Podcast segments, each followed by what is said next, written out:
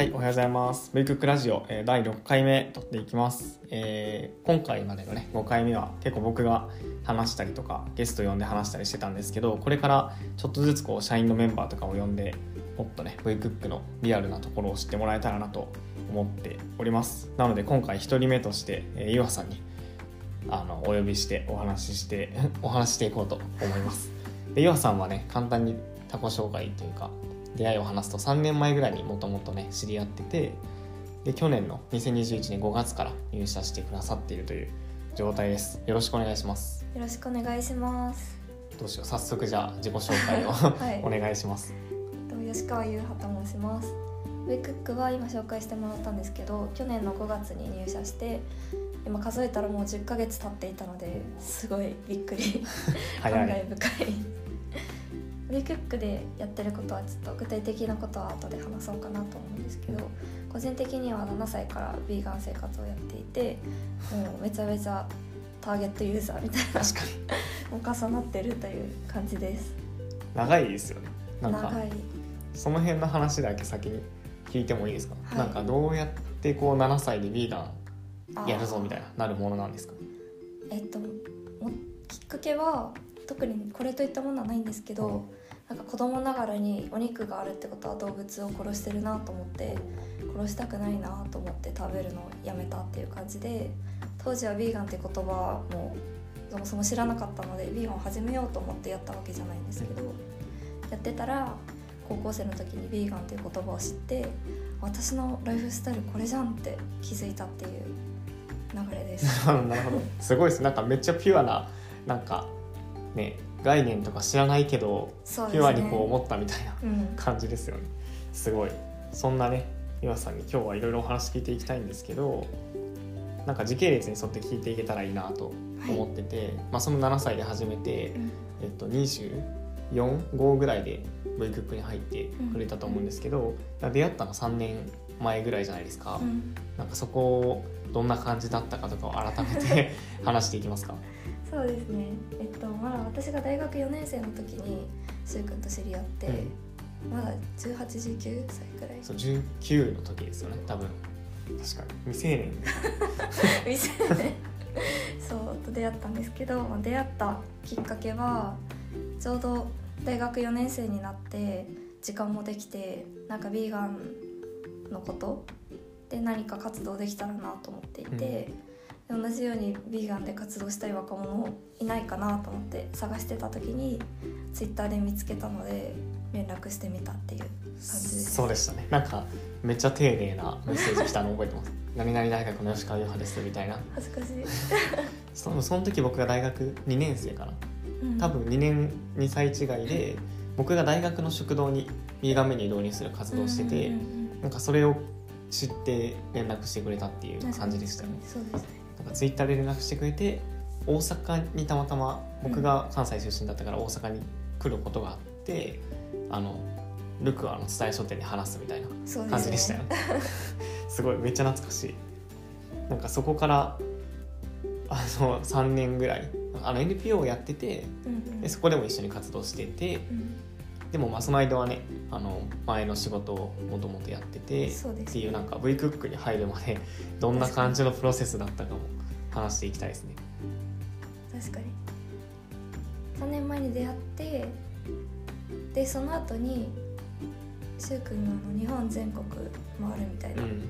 つやって、回った。でそのその後 NPO を始めてで NPO に誘ってもらって一緒にやって誘ってもらいながら私は普通に就職して、うん。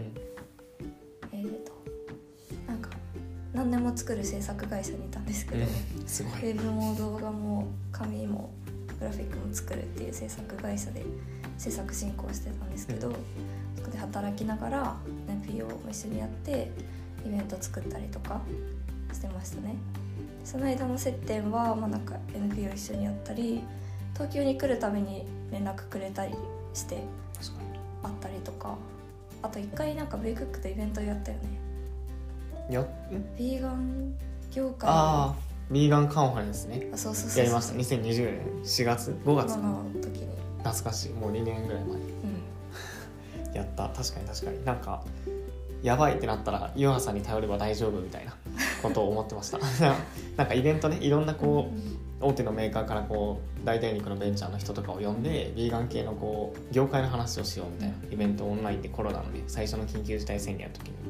やったけどその時同時にレシピ本のクラファンもしてたからあもうやばいみたいないっぱいいっぱいだってなって一人じゃ無理だってなってあゆうはさんいたらいけそうっていうので多分メッセージか電話してそうそう、ね。ミーティングした。あそうそう。こんなのやろうと思ってるんですけどちょっと一緒にやってくれませんって言ってほぼなんか2週間ぐらいで進めて。めっちゃ早かったよね。ね。でも150人ぐらい、ね、参加してくれたよね多分、うん、めちゃめちゃ参加してくれて登壇してくださった方もすごい豪華でいいイベントだったと思います、ありがたかったっていうのを経て なんかでそれが2020年でその翌年あちょうどその1年後か。2020年にイベントしてうん。2022年21年か。去年に入社してくれてるからうん。なんかそのそうそのイベントとかを経て入社まではどんな感じでしたっけ？僕が連絡したんでしたっけ？いやまあなんか同時くらいじゃないかな。私が秋くらいに、うん。の来年にビーガン業界の転職を考えてるんだけどみたいな連絡してそしたら誘ってくれたっていう。なんかその転職しようと思ったのは何かあったんですか？それはえっとそうだな大学4年生の時から社会人になりながらビーガンの情報を発信したりとかあと自分でイベントやったりとかしていく中でもっともうちょっとなんかなんだろうサービス作りとかをやっていきたいなと思っていてなんかもっと仕事としてビーガン業界の発展に貢献できることがしたいなと思っていてでなんかちょうどビーガンも流行ってきてて、うん。波も来てて。でなんだろう。そろそろ最初の段階で入っておく時期には2021年じゃないと遅いんじゃないかなと思ってて、もうちょっとタイミング遅いと思ってたんだけど思ったより早く波が来てたからあそろそろ転職しとかないとやばいかもなと思って考え始めたっていうのがきっかけです。なるほど。確かになんかすごいスピードでしたね。僕もびっくりした。なんか2020年後半から21年にかけてすごかったですすよね。ごかった。確かに。連日新商品のニュースとか大手企業が参入しましたみたいなニュースがあって。なんかそれを見てこう消費者側じゃなくてこう作る側に回りたいみたいなことをね言ってましたよね。そうですね。確かに。そうなんかそれがいいなと思ってました。発展していく社会をなんかありがたく享受するんじゃなくて自分ももっと作る側でやっていきたいなと思っててなんかそれに耐えられず早くそっち側に行きたいってうん。なりましたね。めっちゃいいですね。そこで秋に声、まあ、連絡してうん。5月までなんかどんな感じでしたっけ？どうい結構電話とかしてましたよね。めっちゃしましたね。えっ、と多分11月後半とか12月くらいに連絡して、うんでそっからなんかちょっと本当に考えようかなみたいになってで12月1月にかけてうん34回くらい23時間くらいうん。電話してで1月末に多分決めます確かに。なんかめっちゃ喋ってた記憶がある。うん。僕も神戸に住んでたからその時歩きながらずっと話してた記憶がありますね。なんかどういう話してましたっけ？結構なんか覚えてるのは大丈夫みたいな雇って大丈夫みたいな話をしてましたよね。してましたね。そうその時一番入りたかったのが V クックでなんかい今のタイミングで入れなくてもまあ数年後には V クック入りたいなと思っていて、うん、ありがたい、でだけどそのタイミングで入るのが心配だったのは、うん。スタートアップの最初の時期って多分できる人もうこれができますみたいな人がいた方が戦力として強いなと思っててでもまだ自分はこれができますみたいな言えるものがないから明確に提供できるものがないなと思って雇って大丈夫かなって いうのをめっちゃ聞いてましたね。確かになんかでも岩さんめっちゃできるからなんかそれをこう把握してなかったのかなって思ってずっとなんか説得してたというか「いやできるでしょ」っていう話をずっとしてた気がする。でもそこですごい決められたきっかけっていうのがなんかそのもともと V クックのスラックとか入ってたけど、うん。実際誰がどんなことをしてるのかってあんまりよく分かってなくて、まあ、そんな明確にもなってなかったと思うんだけど、ほぼ一人でいてメディアチームいてみたいなうん。感じだったから。だから具体的に自分がじゃあ入りますってなった時に今日から何するんだろうっていうのが 想像つかなかったから分かんなかった？うん。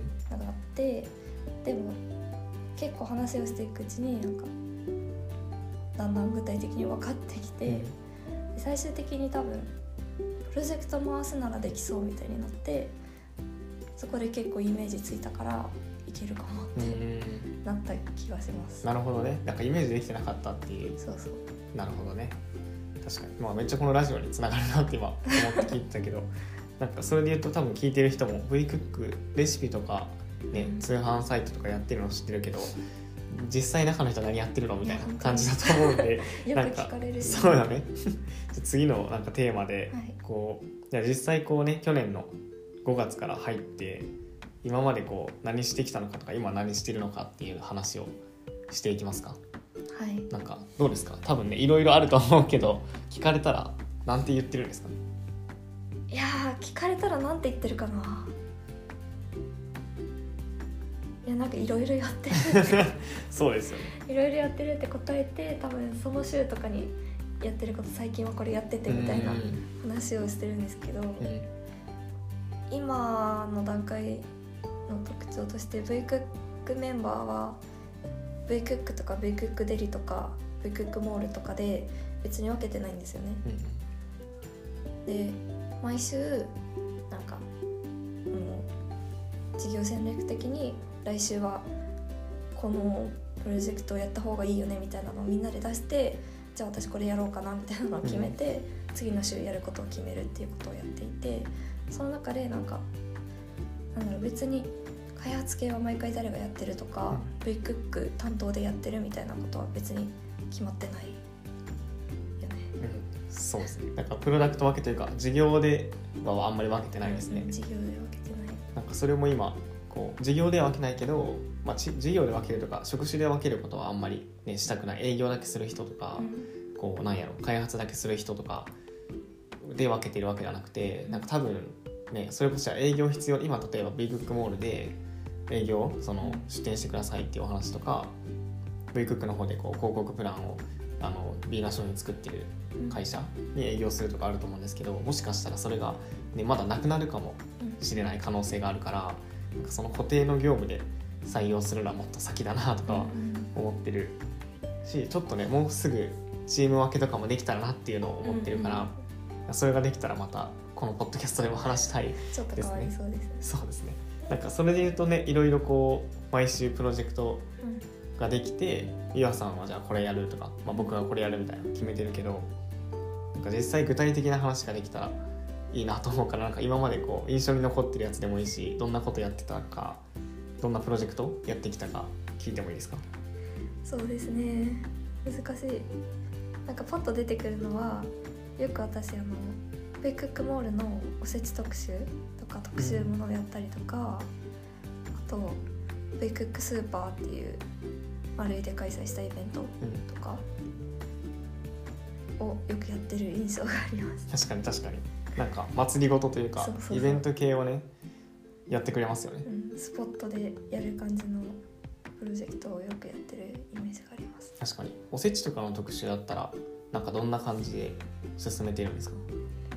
おせちはまだベイクックモールが出来上がる前から動き始めてベイクックモールを作るってなったと同時に企画動き始めそうですね。なんかボイクコモの説明だけあ。しとくと あのビーガンのいろんなお店がこう出店できる通販サイト、モールでそこにこうおせちに特化した特集ページ作ろうみたいなプロジェクトをやってくれたっていうやつですね。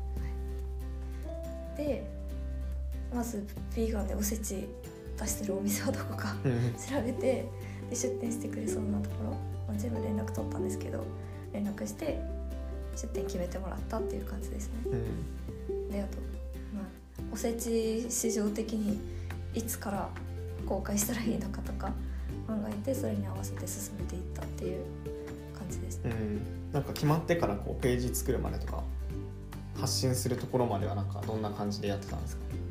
その結構今のはなんか話、まあ、おせち出してるところに話聞いて、まあ、営業して出してもらってみたいな。ところからこう実際のページにするとか、うん。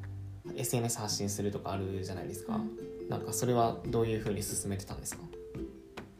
それはえっ、とデザイナーの方に特集ページのデザインお願いしてでできたらエンジニアの方に実装してもらったうんうんってうん。いう感じ。そうねそうね。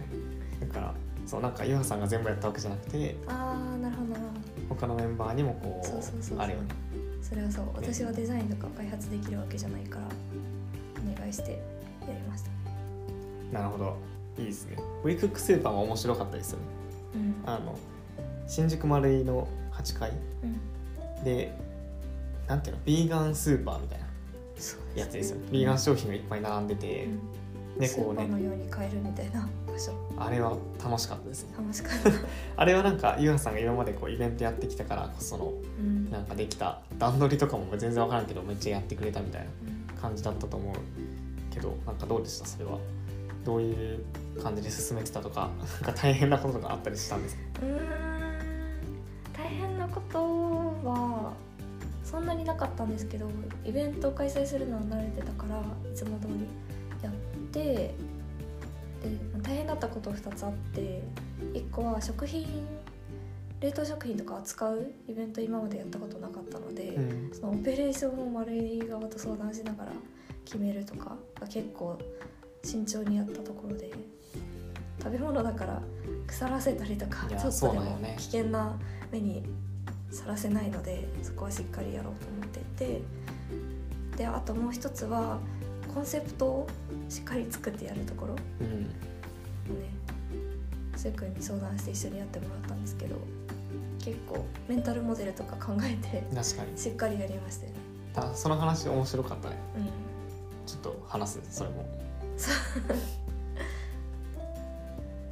どうなんで話したらいいんだろう。なんかどういうなんかそもそも、まあ、メンタルモデルを、まあ、そのどういう認識というかうん。どういう気持ちでその V クックスーパーに来てもらうかうんっていうなんていうのなんか物事とかの認識うん。をこうメンタルモデルっていうと思うんですけど、うん。なんかどういうメンタルモデルで来てもらいたいみたいなうん。風に作ったのかとか、なんでそれになったのかを聞いてもいいですか？確かに。えっ、とウェイクックスーパーは結局コストコメンタルモデルっていうまるでコストコに行くかのような気持ちでウェイクックスーパーに来てもらうっていう風に決めたんですけど、うん。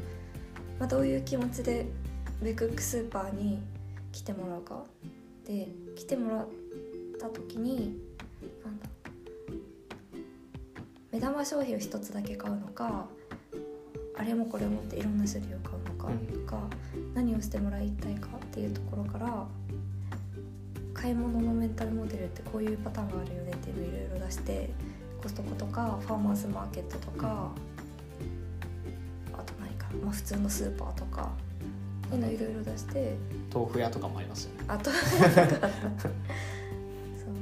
まあめちゃめちゃ日常的に毎日行くようなところかイベントとして行くところなのかどっちかというと買い物よりも誰かとおしゃべりすることを目的に行くところなのかっていうのをそれぞれ出してその中であビッグスーパーコストコメンタルモデルに当てはまりそうだねってなってそれが決まったらもう一気にコンセプト統一されてデザインとかがガッて進んだイメージ、うん、確かに。なんかスムーズに進みましたね。あれがあったから。すごい統一されて確かによかったいやーいいですね。なんか結構思った感じにこう進められたというか、うんこうちゃんとねいっぱい買ってくれるようなうんこう空間にもできたし、うん広報する時もそういうデザインを作れたしみたいなんで、あれはなんかやってて楽しかったですね。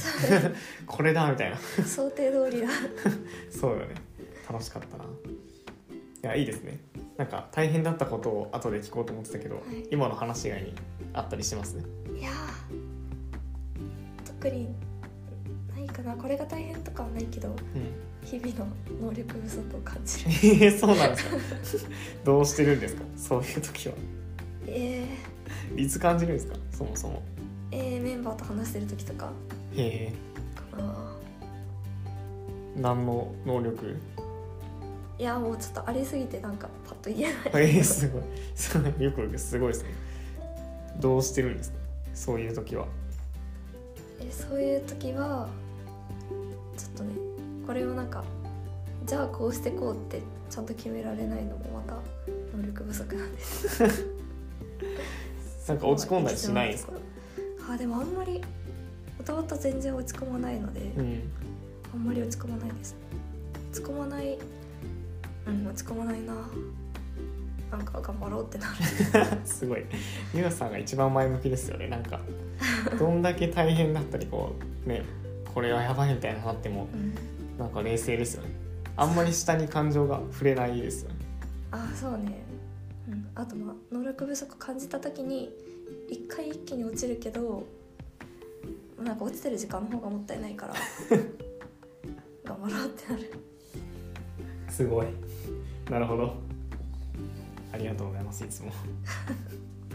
まあねそうは言いつつめちゃめちゃいろんなプロジェクト担当してやってくれてるので。ねみんな感じてると思うっていうか基準がねやっぱもっとこうそもそもなんかそういうプロジェクトだけやってたらいいわけではないというかうん。スタートアップだから、うん。ね、ちゃんと事業をあの PMF させないといけない。ちゃんとねマーケットにフィットさせないといけないし、じゃあその前にねユーザーにちゃんと刺さるもの作らないといけないしみたいなのでこうめちゃめちゃねスタートアップの事業作りを体経験してきた人が多くないし、まあほとんどいないから全部それ勉強しながらやってるっていうね感じで多分みんなもっと頑張らないとって思いながら やってると思う。いいですね。ありがとうございます。どうしようかな。じゃあいっぱいね聞きたいことがあって書いてたんですけどこれ V クック入ってからなんかどういう変化があったかとか聞けたら面白いかなと思ってて。はい。なんか自分の入る前と入った後自分がどう変わったのかとか V クックに入る前 V クックこうだと思ってたけど入ってから本当はこうだったんだみたいな。とかうん。なんかそうそういう話聞きたいですね。そうですね。ちょっと軽くになるんですけど、入る前と入った後の自分の変化で言うとなんだろうな。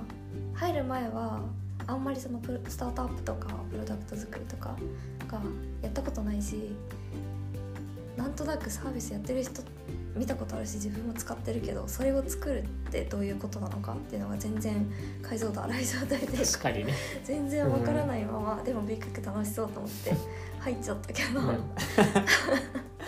入ってからめっちゃスタートアップとかプロダクト作りへの解像度が上がりましたね。こうやって作ってるんだと思って面白かった。すごい。えどうやって作ってたんですか？なんかどう思ってたってなんか本当はどうだったんですか？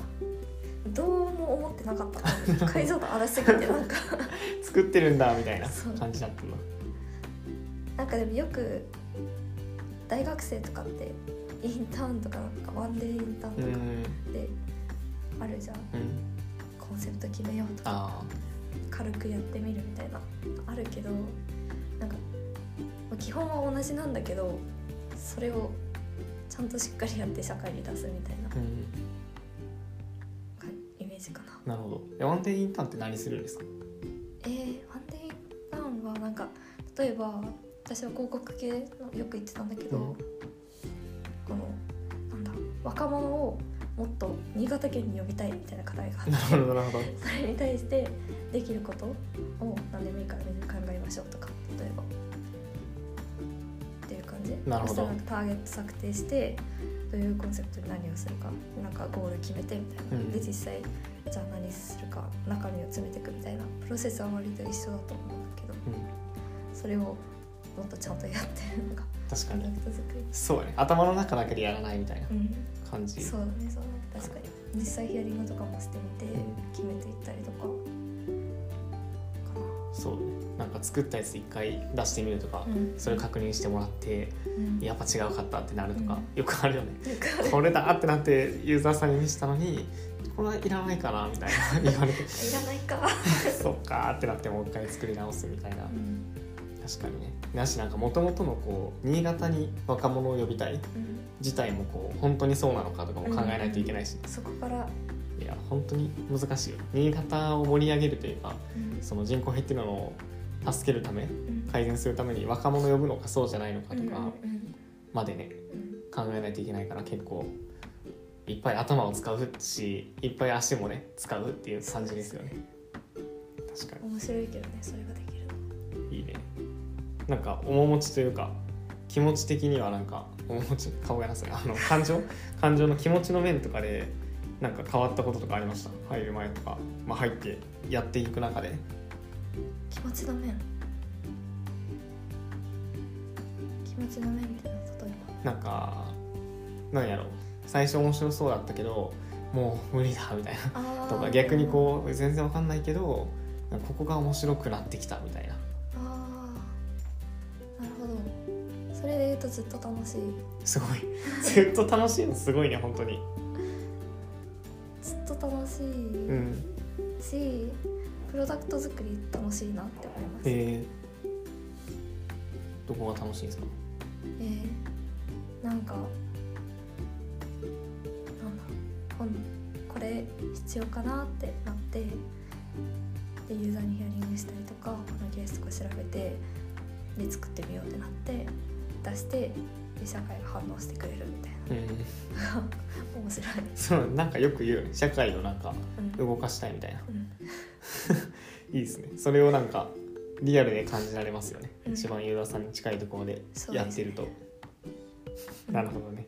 でもまあその時にちょっと思うのはウェイクックがもうユーザーが結構もともとたくさんいる状態で私は入ったからうんウェイクックの強いところでもあるしラッキーな状態ではあるなってすごい思ってこれが別にまだウェイクックユーザーとかいない状態でウェイクックモール作るとかなったらすごい大変だろうますね。本当にそうね。だからありがたいよね。なんかこういうの困ってますかみたいな。うん。すぐにね聞かせてもらえるしうん。じゃあこれで解決できますかっていうプロトタイプ見せてすぐうん。検証できる反応もらえるしなんかそういう風になんかそこが一番強みですよね。ゼロから作らないしどんどん積み重なっていくものやから。そう本当にありがたいっていうのをね日々感じますね。ありがとうございます。じゃあびっくりした。副賞あそれか。大丈うん。夫カットしよう。じゃあそう V クックでやっていきたいこと。まあ1年ぐらいねもうすぐ経つけどなんか今後とかでもいい、まあ、今後？個人でも、まあ、授業でも社会塾でも何でもいいけどなんかこんなのやりたいみたいな。こういう風になりたいみたいなあったりするんですか？いやーちょっとそれ最近あんま考えてなくて。お。やばいって思って 暴殺されてる。なるほどねこの機会にちょっと。えー、そうだな、まあ、なんかこの間話してたのはうん。あのビーガンがスタンダードの社会になったらいいなみたいな話をしてまして。確かに言ってた。そうなんか今ってビーガンとか環境にいいものとかを選んで使ってる状態だと思うんだけど、うん。逆にそれが当たり前になっちゃえば何も考えなくてもいいものを選んでる状態になるからそれが一番たくさんの人が選べる状態というか、うんたくさんの人がなんだ使ってる状態で一番ハードルが低いし影響は大きいと思うからそういう社会になったらいいなって思ってます。そのために自分は何をするのかウェイクックはどういうことをしていくのかっていうのはちゃんと考えなきゃいけないなと思って止まってます。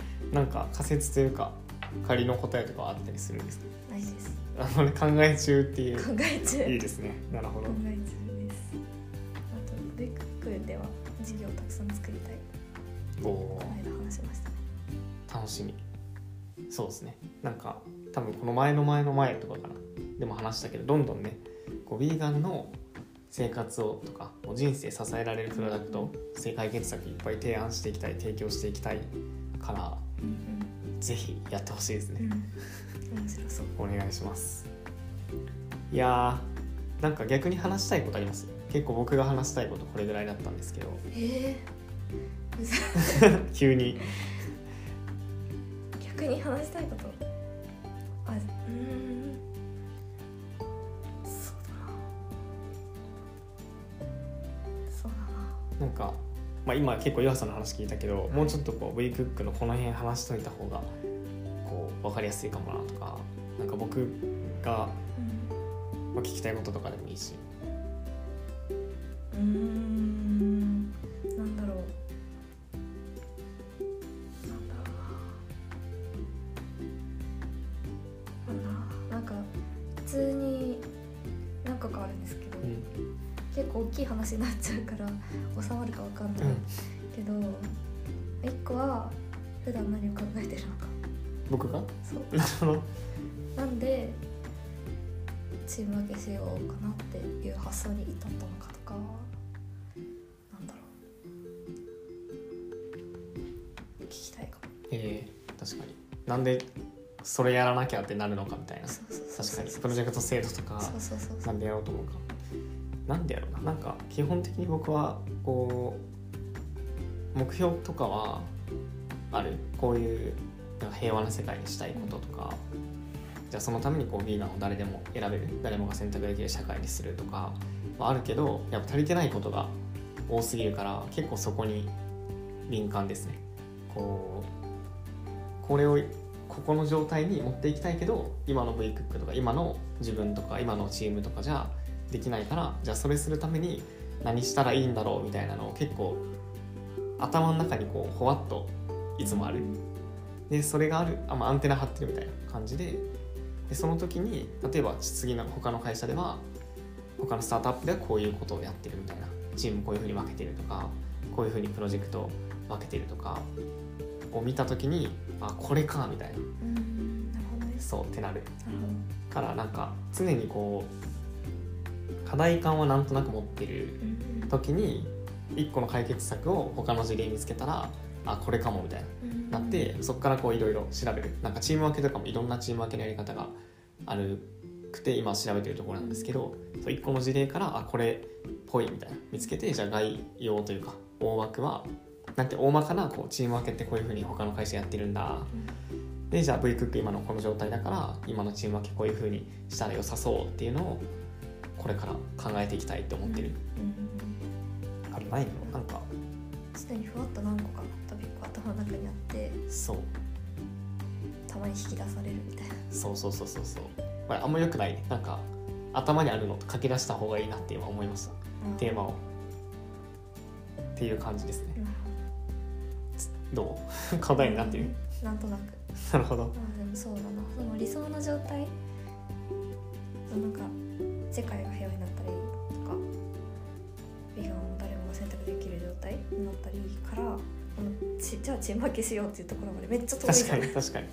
もう一個言うともう何個かあるけどそうね。平和な世界にしたいそのために一人一人ができるのがビーガンっていう選択が一つあってそれが今やりにくい状態だからやりやすくしたくてスタートアップっていう方法事業っていう方法でいろんな課題解決しようとしててでもスタートアップとしてちゃんと事業を成長させるためにはこういう理想状態がある、まあ、それは他のねどんどん成長してるとか成功してるスタートアップの先輩方の会社とかメンバーとかになると思うくてそことの差を見てるかなそれで言うと。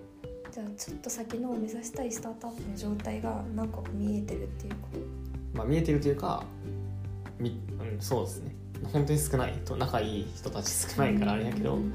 そうです。なんか教えてもらったり聞いたり記事読んだり SNS 見たりしてで、まあ、差を確認するでまあどの差を埋めようとしてもさ全部埋めるのは無理やから今一番必要な埋める必要があるうん。差をうん。見つけてそれが今組織だなってなったらチーム分けのするしとかなんか仕事の仕方だなってなったらプロジェクト制度にするしみたいな感じでやってるかな。なるほどね。ああなるほど伝わった。すごいよかった。ありがとうございます。めっちゃよかった。これいいですね。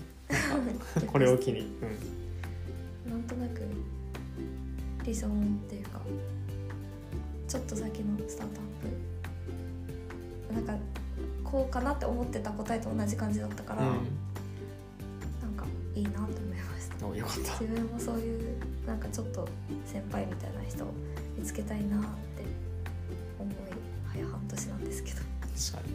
まあいると思いますけどなんか仲良くたまたま僕は大学の先輩とかなんか近くでこう相談乗ってくれる人とかがいるから、ありがたい。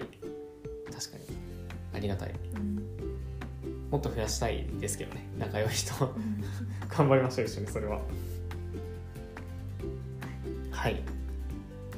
じゃあどうしよう。終わりにしますか。終わりにしましょう。じゃあここで終わります。ちょっとこういう感じでねあの社員のメンバーとかにもちょっとずつこう出てもらいながらうん。どんな人がいるのかとかをね話していけたらと思います。